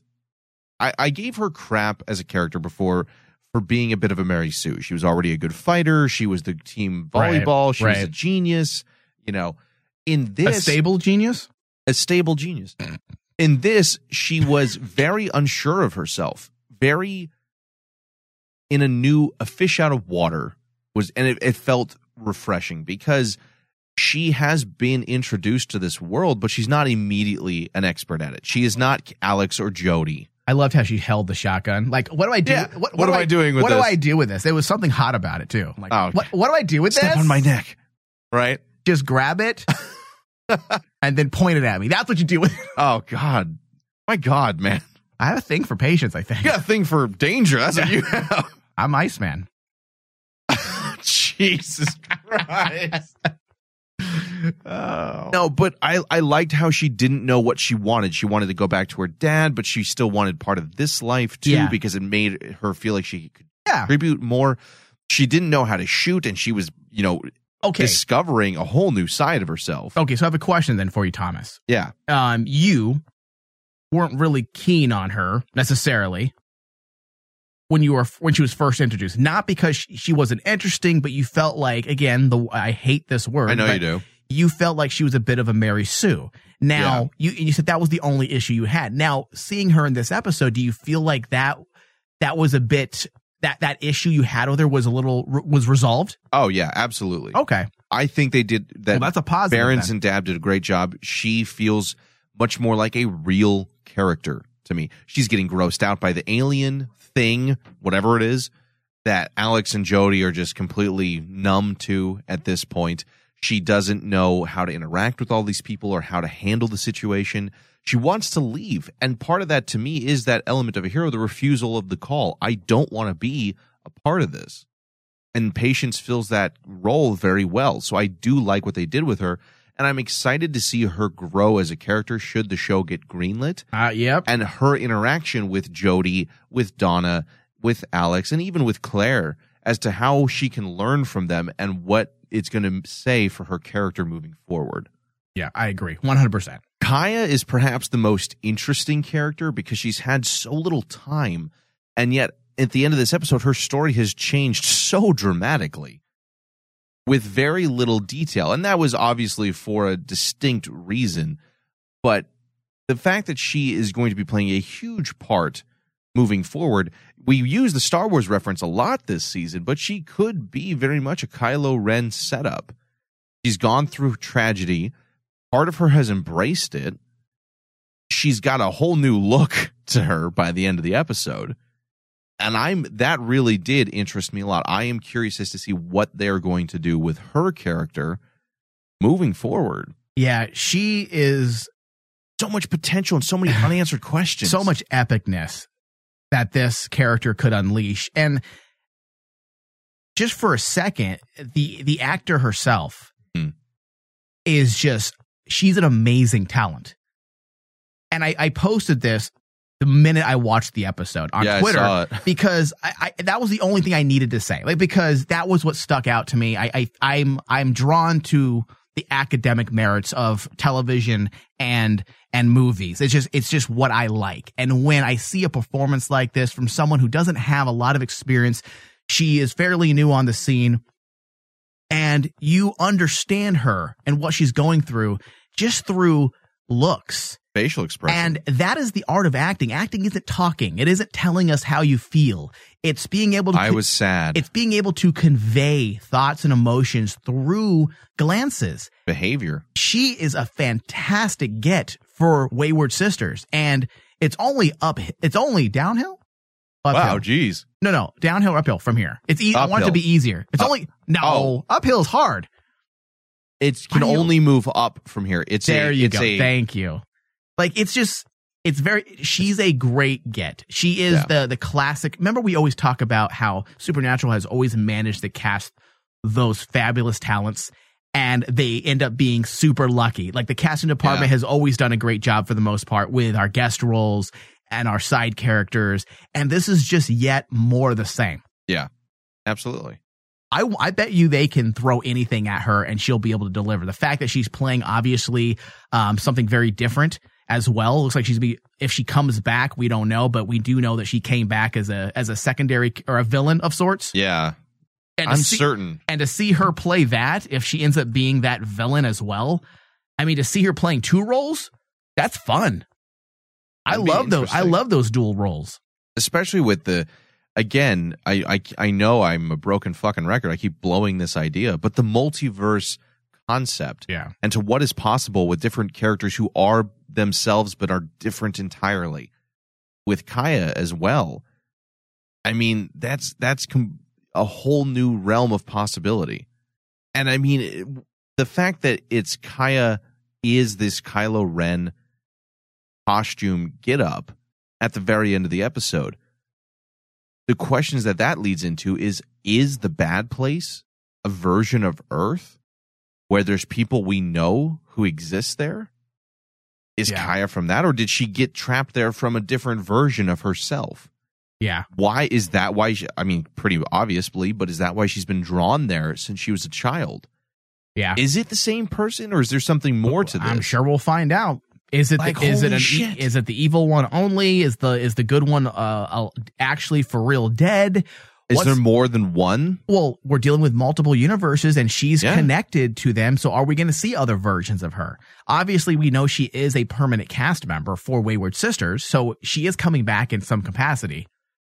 I and I hope so too, because she's fucking good. again, and with the amount of questions they gave us with that end shot, I think that they have to develop into that. They have to have some ideas for what they're doing with that. All right, we're falling a little behind, so let's jump into the perspective aspect and kind of move through it fairly fast because we've kind of uh, got already kind of went into a lot of this. Right.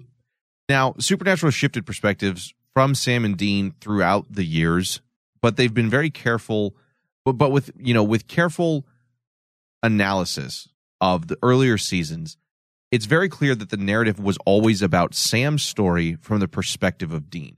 And with Wayward Sisters, it seems like they're kind of doing a similar setup with the perspective, at least at the moment, being from Claire. You know, this episode has Claire bookend the entire story with her narration, what she's doing, why is she alone on this, and it it started and ended with her, and it served the story in this episode just fine, and it gives them an opportunity to focus on her as a character, and again, what I'm interested in is their interactions as a team. Keep the ensemble group tight knit, keep that family focus, but you you can't tell it from everyone's perspective every time. No, you have to have a perspective. That way you can focus your narrative and keep the show led by the ensemble cast tight. And that's kind of the downfall. I'm not saying you can't shift perspectives from time to time, but for the most part, You gotta be careful. yeah, and I think they chose their path. The- The perspective will be from Claire. Um, and I think ultimately choosing that one perspective is smart. You're dealing with six characters. You need an emotional perspective anchor when you're writing a show like this. Right. Now, the idea of using Claire, but possibly shifting to someone like Kaia reminds me of Sam and Dean. It's it's the it could be very easily the story of Kaia from Claire's perspective. Yeah, you're, you're you're using Claire as the perspective, but you're shifting the importance of the myth arc on someone like Kaia. I mean, she seems to be the one with the most prevalent powers and Right. the most interesting story moving forward. And that is exactly what they do with Sam and Dean. For the most part. And this is debatable. I know we've gotten to discussions in depth with other supernatural um, Fans. fans. Yeah. And I think most people agree that the earlier seasons were from Dean's perspective. I'd say seasons one through five at least. Yeah, and, and again, they did shift from a few times throughout Episode to episode, Yeah, yeah. but for the most part, the the main story was driven by his perspective, and it was about Sam. Yes. Very much so. And they are. It seems like they are borrowing those Ideas. ideas to craft their story, and I'm for that. I like that, and I, I feel like you're not relying just on one character. You're dealing with your ensemble cast, and obviously, once the story gets going, if, this story gets if this pilot gets greenlit moving forward, you're going to have six additional cast members plus any supporting cast you end up bringing in as well. Which gives you new possibilities. yeah. So I, I feel like it takes the stress off of just one character and also people who may not be into Claire. I feel like there's going to be enough going on to enjoy the show if you're not the Claire person per se. If you're not a fan of Claire, don't let one person's you know, Control your view of the show. yeah, you're dealing with six individuals, six characters that are making up the story as a whole. And I think the fact that you have that group of characters and that if it gets greenlit, they can shift from that is interesting Shit. because They can- shift. they can shit from that. They can they can take a shit Yeah. if they want to and go to a different character entirely. But that does leave the question of what about Jody and Donna and their role in this show? It was always pitched before as Jody kind of leading this house of wayward sisters, the the girls and their adventures moving forward. But with the shifting perspective, is it always going to be Claire, as you said, or can we have some of it being Jody and Donna? What is Donna's role going to be? Is she going to be this other half of this parental coin that leads them and teaches them how to be hunters? Or are they going to be more supporting roles and just kind of there? Is Donna going to be the fun, you know, kind of like a Bobby to us in the beginning of the show? I honestly hope my as a fan. Okay, as, I'm talking as a fan now. Honestly, I, I don't want them being shifted into just the supporting roles. right. Uh, unfortunately, if you look at the CW's track record, that's exactly what's going to end up happening to them. And I'm hoping it doesn't, but it can be prevented. And I, I think that if Dabb or whoever ends up being the showrunner of Wayward Sisters, hopefully it's Berens. Yeah, there's no reason it I'm shouldn't be rooting for. Robert Berens to be the showrunner. They need to be taken off the demo leash and they need to be allowed to tell a story that benefits the chosen narrative, not dictated by execs at the CW. and that's what made Supernatural so different. Because they didn't abide, they didn't have a leash. they had no leash. They had no idea if there'd be another season. They had no idea if there'd be another fucking episode. And so they were free to tell the story as it needed to be told. Not how they felt that the audience wanted it to be told based on demographic and recent trends. Yeah, because that that's what all those characters like, even like in Riverdale and and Ugh. other shows Ugh. that deal with parents and older individuals, they always get tossed into the wise. I have an 18 year old son, but I'm 34. yeah, and they're pushed into the background. They're given about ten to fifteen minutes of screen time, and they just end up being supporting with really no true relevance to the story, to the shaping, to the shaping of the narrative or the myth arc. And I feel like Or the when you, characters. Right. And I, I feel like that when you have characters like that are as talented as Kim Rhodes and Briana Buckmaster, they need to be utilized. Do not waste that. D- don't waste it. They need to be front and center. They need to be more than just supporting roles because they are good. I mean, look at the fans.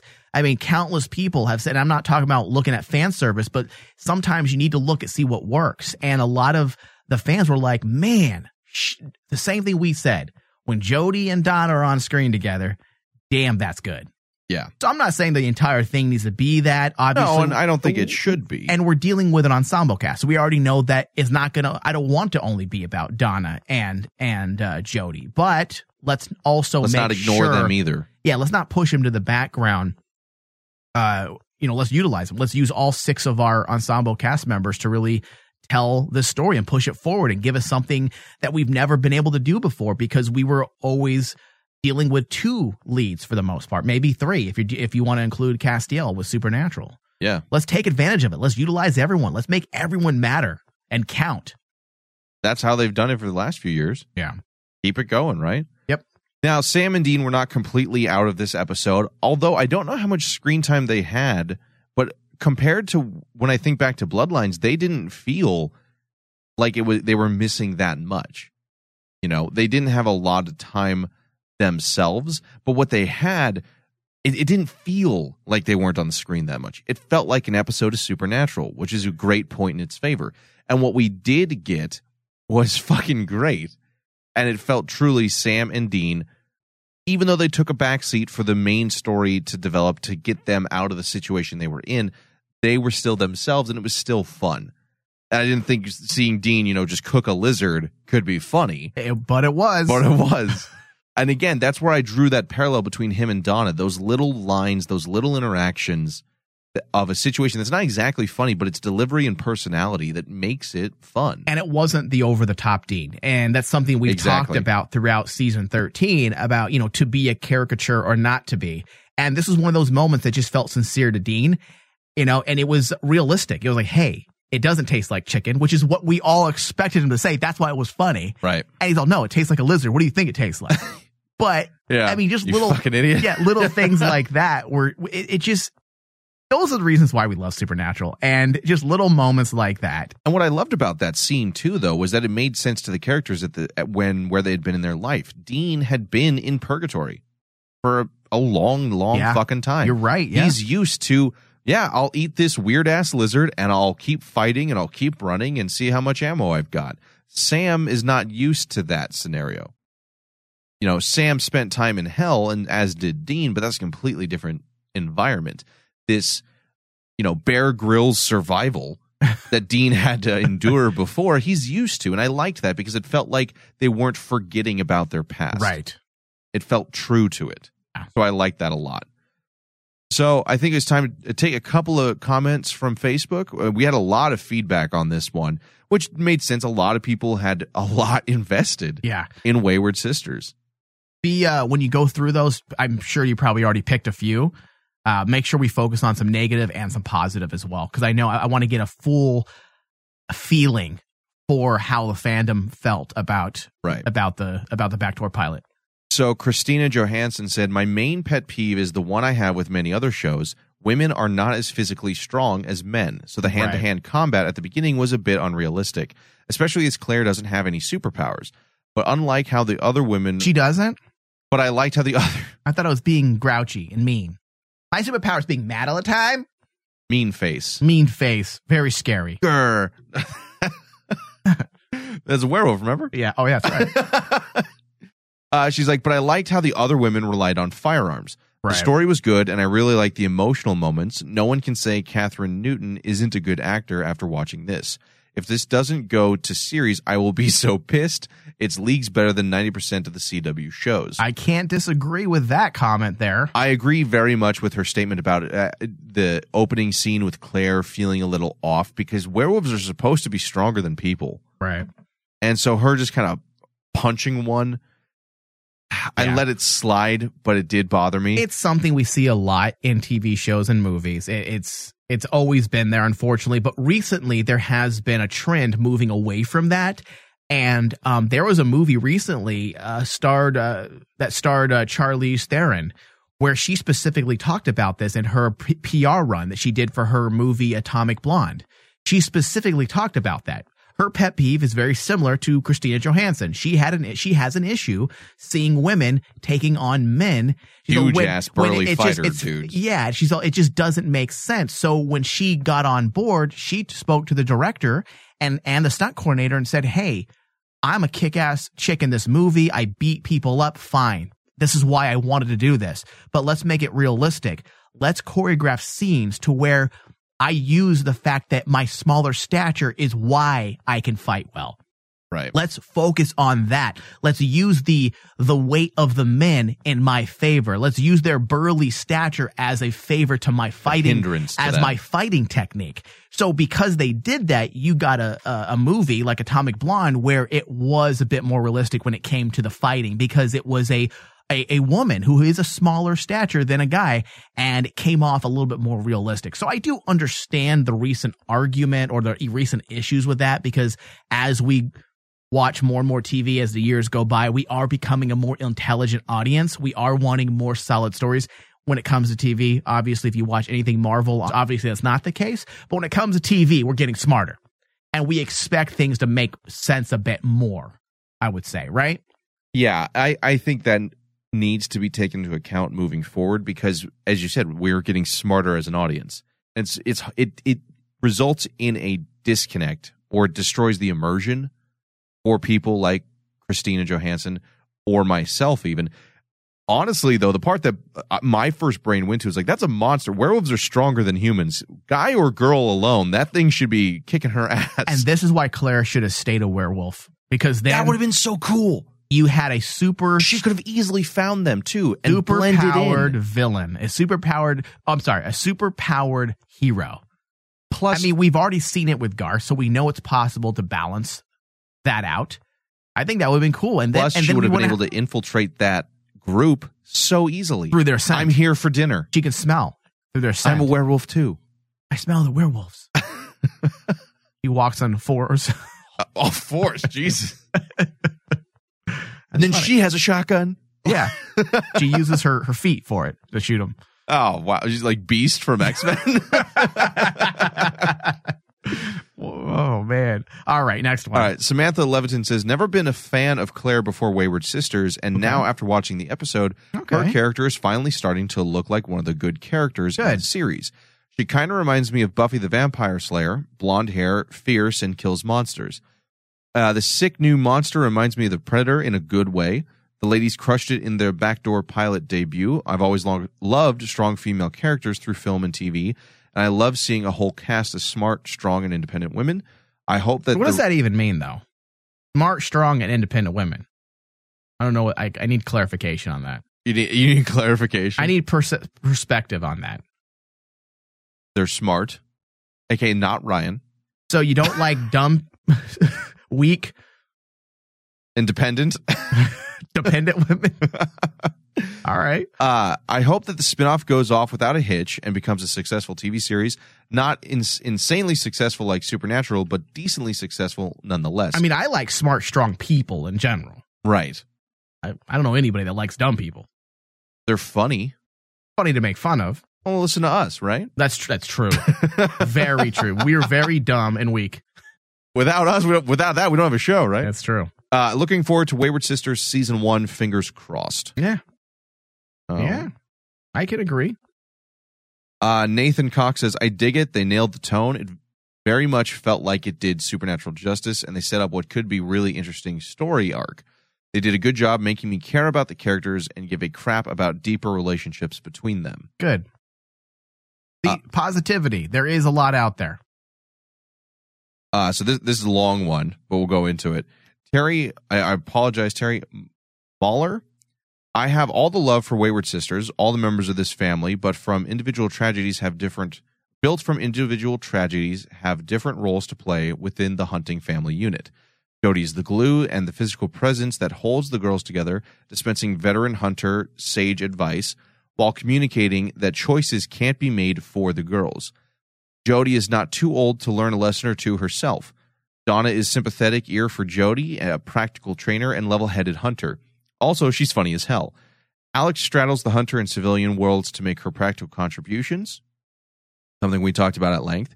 Uh, in this dual role, she's able to mediate for Jody, patience while not having a hunter's tools and skills or even full knowledge of her own gifts, has a moral compass that will not let her abandon those who she sees are in danger. Her premonitions can be misinterpreted or derailed, like Sam's or Eva's. Uh, Claire is the enforcer who acts based on heart, like Dean Winchester, who considers himself a piece of crap grunt one day and the best hunter on the planet the next.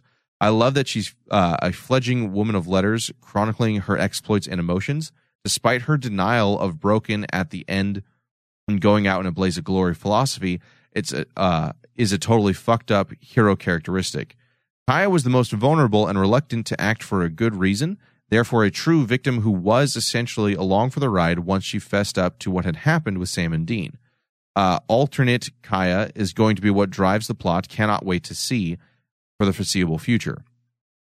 So a, a lot of restating stuff that we went into we in actually, this episode. yeah, you know what? We actually were on the same page. It seems like with Terry quite a bit. Uh, she says, production wise, I love the mirror knock knock and the cold open, though I wish I'd, they'd given Claire a better line than I kill monsters. Uh, last little bit here, she says, Jody Mills and Company's family business makes a slightly more acceptable reason for the boys to be leaving Sioux Falls in someone else's hands Right. than the lame reason they left the entire city of Chicago to Ennis in Bloodlines. I agree. That was a even though it was it was only a couple seconds, it got the point across, and that's something that uh, I want to say uh, the character Jody Mills has been going back and forth with the Winchesters for quite some time. I want to say for the last couple of years, she would always reiterate, "I got this covered. I I'm good. I'm just calling you guys to ask you a question. That's it. I don't. I got this handled." So for her to say that would make a lot of sense to who she is. I mean, they wouldn't come and run at the drop of a hat if any other hunter said, Yeah. "Hey, I have uh, an issue here with some vampires." They just wouldn't Figure because, it out, dude. because they Click. understand that the other hunters got it covered, that they can take care of themselves, and the Right. fact that they're starting to see Jody Mills in that same light, or they do see her in that same light now, I feel makes a lot of sense to to the growth of not just Jody, but to their their relationship with her, Sam and Dean. Right. Uh, probably the last one here, Mike. I, I apologize for you ruining your name, but Deucit says a much better backdoor pilot than Bloodlines. I can see the diary dialogue getting a little old, but it is a CW show, so it's not unexpected. Oh, Love how they brought a new monster into the lore, but worried about the show being located in one town. Also love the giant at the end, but it uh, but hope it doesn't come back. And I don't think it will. I don't think there's a way in which you have that be the major threat or transverse the planes of existence at that time. But it's I, I that's kind of what we said, right? That it's it's good. it's good as a little teaser and look at what else is out Right. there. We don't need to deal with it Yeah, well, it's just it's too too much. it's too much. Yeah, for Supernatural. But what we got of it, I felt worked perfectly. Yeah. So, Yeah. all right. I think with that, we'll go into final thoughts. Mike, what do you Oh. think about this episode? Oh, what do you grade please, it? Please don't go to me 1st I'm going. Who else am I going to go to? I'm trying to pull up. Go to Ryan real fast. Ryan, what'd you think? All right, great. Thanks, Ryan. I'm gl- I'm kind of glad. Did, has anyone heard from him yet? I don't even know if he's alive. because I know he said he couldn't show up, but has he watched the episode yet? Because I'm I'm dying to hear what he thinks too. I haven't heard anything. You know what? We'll have him uh, tell us his brief thoughts maybe at the beginning of next There we week's show. go. The only reason I know he's alive, presumably, is Instagram. And he was on a plane. I don't know if it crashed, but he was at least on the plane. All right. So I enjoyed the backdoor pilot. There's a lot of potential, and that's pretty much all I'm looking for in a pilot. I want to see reasons why I'm going to want to continue to watch. That's the purpose of the pilot. It's supposed to hook you.